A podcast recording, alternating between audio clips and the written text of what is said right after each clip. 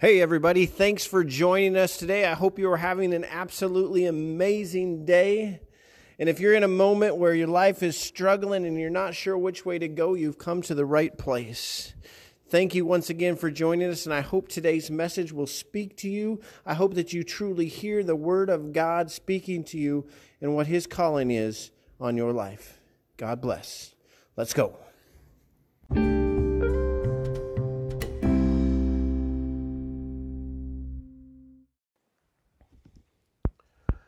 Well, good morning, everybody. It's great to see you here today on this Sunday morning. What a beautiful day. I love to get out and about on days like this. And I was thinking the other day about a time last summer when we went to Sylvan Lake for the day. And I don't know how many of you have ever been out there and seen all the signs that say, no jumping off the rocks, fines will be administered, whatever the case may be. But so, our son Devin and I, we were out kayaking around the lake and we decided to climb up the big rock that sits in the middle of the lake. And as we were starting to do this, um, Devin had gone up the backside, so I had no idea where he was, and I was trying to climb up the front face, face off the kayak. And I got up a ways and I stopped, and I had nowhere to go. And suddenly I started hearing these people chanting from the beach and encouraging me. So I just kept on going and I got up really high up on the rock. And as I looked down, and it looked as though there was ants swimming in the lake because everybody looked so small. And my whole intent was is that I was going to jump off. And I, I was a little afraid. I was nervous. I was scared. But pretty soon from the beach, I could hear people start to gasp and I realized it was because Devin was like 30 feet higher up above me and he was up there and he was going to jump too. And so pretty soon the people from the beach they started to chant, "Go, jump, jump, jump, jump." So I gathered up all my courage that I had and I leapt from the side of the rock and I plunged into the water. And as I came up, the people cheered. And now this process ensued and it continued as Devin was up on the rock, and pretty soon he got the courage and he jumped as well, and everybody went crazy. See, it was a pretty poor decision on our parts that day, but we were able to accomplish this scary task because we had people who encouraged us. And oftentimes, I really believe that's all it takes to get through the next step is to have somebody to encourage you. Have any of you ever had a gym membership? Maybe a gym membership that you didn't use? I must admit, I, have had a gym membership before and I failed miserably. But you know, what it made it easier for me when I had that membership and I wanted to go where I didn't want to go is that when I had somebody who called me on it, they'd be like, Brad, have you gone to the gym yet today? You know, you paid for that membership. Maybe you should actually use it. See, when I have accountability, when I have somebody who's committed with me to do difficult things with me, to keep me in check, I tend to do better, whatever that challenge is. And it's realistically those people in our lives that challenge us and they encourage us. Sometimes they can be downright annoying. You know, they can be bothersome and they can get away in the way with, of our laziness, of our tendency to want to sit and do any, not do anything. But I'm going to tell you something. Those people, they are needed because in the end, the results are what we're looking for. In the end, the results are what I was looking for because I want to remind you something. Every blueprint begins with a vision. See, the question is, is what is your desired outcome what is your vision? When you look on your life and you say, This is what I want my life to look like, I have to ask you to, and ask yourself, What is your vision? Because without vision, you can't bring those things to reality. You know, I believe that the people that we have in our life are a direct result of how we live our lives. I want you to think about that statement for a moment. Everybody that we have in our lives is a direct result of how we've lived our lives. Think about how your life has evolved. In every stage, the people in your life were probably related to how you were living your life at the time. I, as I said that message, I had a flashback to when I was in college and maybe some of the poor choices I was making in my life. And the people that were in my life were a direct relationship with how I was living my life at the time. You know, as parents, we try to monitor the people our kids spend time with. We hope that by doing that, we can influence how they live their lives. The people that surround you, that you surround yourself with, contribute to your commitment to God as well. This is real life stuff, people. Think about it. When you're failing in your walk with Jesus and you feel hopeless, they are the key people that lift you up, they encourage you, or they should be there to encourage you.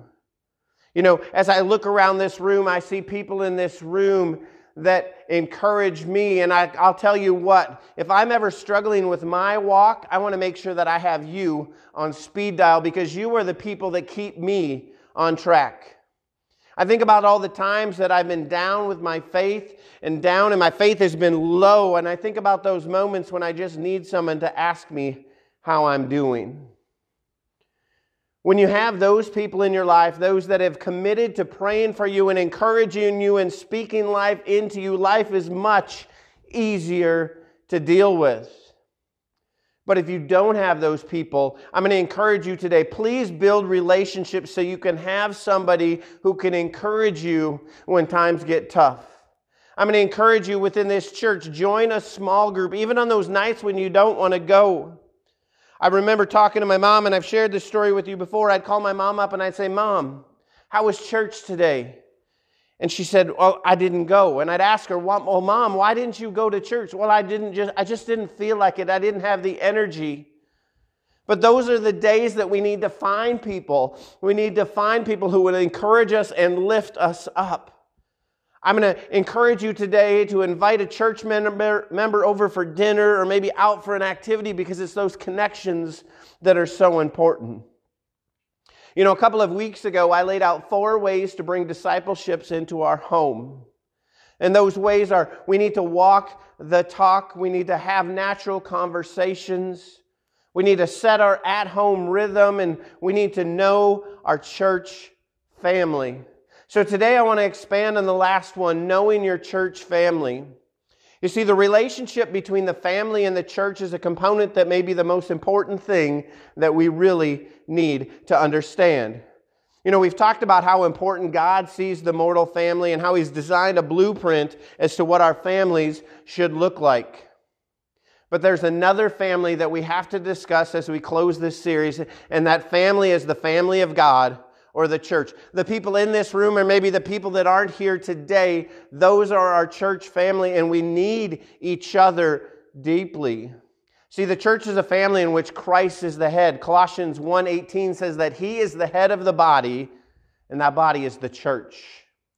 You know, did you know that you and your family, they actually, you need the church? You know, throughout the past couple of decades, the idea of the church has actually changed people, specifically Christians, have become a journey of this I don't need to go to church anymore. It's okay if I miss a weekend or two. I want you to think back, those of you who were here last Christmas Eve when there wasn't even enough room in this sanctuary and people were actually sharing chairs. You know, I know many of the people here that night had other church homes, but others simply don't make it a priority. They just don't go to church except for those few weekends a year. So today I want to give you a couple of reasons why people don't come to church from a survey that was done by the Barna Group recently. Now, when I put these up on the screen, those are going to be some difficult things to see, but I want you to think about them a little bit. So here we go. Four reasons people don't go to church. Number one, people say the church is irrelevant. The leaders are hypocritical and the leaders have experienced too much moral failure. You know, and to some extent, I can't blame this way of thinking. I mean, our culture and our society has really influenced us. But you know, when, a, when tradition takes over vision in a church, the church will become irrelevant. And when you turn on the TV and you see yet another prominent church leader who has fallen to moral failure, it's no wonder people start to feel this way. And if a church is far too judgmental and self-righteousness, righteous, no one wants to be a part of that either. But there's a difference between pointing fingers at sin and helping people to be free from their sin. See, we're all sinners, but the reality is, is there's no sinner's scale. I'm going to tell you something. My sin, My sin is no different than yours. The book of Mark, chapter 2, 13 through 17, illustrates this purpose or this idea just absolutely perfectly. It's at the moment that Jesus calls Levi and he eats with the sinners. Starting with verse 13, it says, Once again, Jesus went out beside the lake. A large crowd came to him and he began to teach them. As he walked along, he saw Levi, son of Alphaeus, sitting at the tax collector's booth. Follow me, Jesus told him, and Levi got up and followed him. Verse 15 While Jesus was having dinner at Levi's house, many tax collectors and sinners were eating with him and his disciples, for there were many who followed him. when the teachers of the law, who were Pharisees, saw him eating with sinners and tax collectors, they asked his disciples, Why does he eat with tax collectors and sinners? On hearing this, Jesus said to them, It's not the healthy who need a doctor, but the sick. I have not come to call the righteous, but the sinners. See, Jesus sat at the table with sinners in order to lead them to the truth in love. He didn't stand in their yard and shout at them. He didn't talk about them in the town square. He chose that day to lead them. See, so continuing on with the reasons why people don't go to church, people say God is missing in the church. See, people claim they go to church looking for God, but they're having a hard time finding Him. This is a painful reality, but in an age where perception is reality, we can't ignore this thought at all. See, we live in this consumer America, and what I mean is that people shop nonstop. Think about Amazon. I can find anything I'm looking for on Amazon with a click of a button. If I'm sitting at home and I get a great idea about something that we just need for our home, I can just go on my phone in two clicks, three clicks, four clicks, whatever it may be. I can hit order, and in two days, the UPS del- delivery driver will get, bring it right to my door. You know, it satisfies me, and it doesn't even take a lot of work at all. You know, we, the church, we have to teach people how to encounter God, not just to look for Him in the corner of the sanctuary. I'm going to tell you right now God is not missing from the church. The church has forgotten how to draw God near to them. Number three reason why people don't go to church legitimate doubt is prohibited. Have you ever felt that way? Have you ever felt like if I came to church and I have a doubt and my faith is struggling, I can't do that? This is the church. We're all believers. We can't feel that way. You know, it's difficult to have honest conversations in a lot of churches today. You know, in conservative churches, hard questions and conversations, they're often dismissed. We don't want to talk about those things. In liberal churches, there's often so much ambiguity that questions are actually left unresolved. So, actually, we take people nowhere because we don't have those conversations. But tension always comes with questions. But I'm going to tell you something Jesus dealt with that as well. Number four, reasons why people don't go to church they, are, they aren't finding community. Have you ever felt lonely in a crowded place? I mean, like really lonely when you were surrounded by people? I know I have. But I'm going to tell you something. I've never felt lonely in this church. And by this church, I mean this building, this community, Bethel and Rapid, Bethel and Sturgis. I've never felt lonely. And I'm so proud of Bethel that we have that. You know, one of our values, connection as our focus, has really been taken to heart by many of you. Think about it. We are so connected as a church. We celebrate with one another. We support each other when times are tough. Small groups are flourishing in this church and people are getting connected. We are friends and we are family. You know, a recent study reported that the average American only has one close friend. You know, in Barna's research that I referred to earlier, he found that despite a growing epidemic of loneliness, only 10% report going to church to find community. Is that because people think that church is the last place they will find community or find a family? If that's the case, that's tragic. It's sad. A gentleman by the name of Carey Nieuwhof said, Nobody should be able to out community the local church. See, those are the top reasons why people don't feel the need for church anymore. And these people are Christians. I want to give you three reasons today why we actually we do need church and why our families need to belong to the church family and I want to start by sharing from the book of Hebrews chapter 10 verse 25. It says not giving up meeting together as some are in the habit of doing but encouraging one another and all the more as you see the day approaching. See, we can't give up on meeting together. We can't give up on being connected with one another as a church. So here are three reasons why we need church. Number one, look around for a moment. Look around at this church. Look around at the person sitting next to you. If you had a mirror, I'd ask you to look in the mirror because church is filled with imperfect people. Yes, this is actually the reason why we need the church. Life is hard enough to do on our own. You see, we need each other in the midst of our imperfections to pray for one another. If I am struggling, I don't need you to look at me and throw stones at me. I don't need you to do that. See, the very definition of the word struggle is to make forceful or violent efforts to get free of restraint or constriction. That sounds pretty rough. You know, if I'm struggling, I know I'm struggling. And sometimes it's violent and sometimes it's ugly. And I'm going to tell you what, tears are almost always present when I'm struggling. It's always evident, especially to me, and probably to Pastor Nancy as well. Personally, I need a church family who's going to hold my arms up. I need a church family who will guide me in growing my family.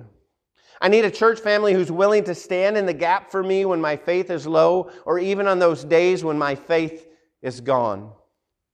I need a church family who's willing to cut the roof open and drop me in on the lap of Jesus. See, I'm imperfect and you, you are imperfect. And it's time the church embraces the fact that we are imperfect. We need each other because of that fact. And we encourage each other because of it as well. Three reasons why people go to church need to go to church, why we need church. Number two, we need the church to ignite the passion for worship. We need to be taught the infallible Word of God. We need unrestrained worship.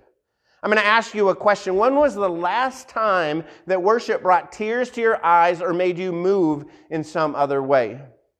I absolutely love music festivals. In fact, Pastor Nancy, our relationship, I believe, was built on Christian music festivals.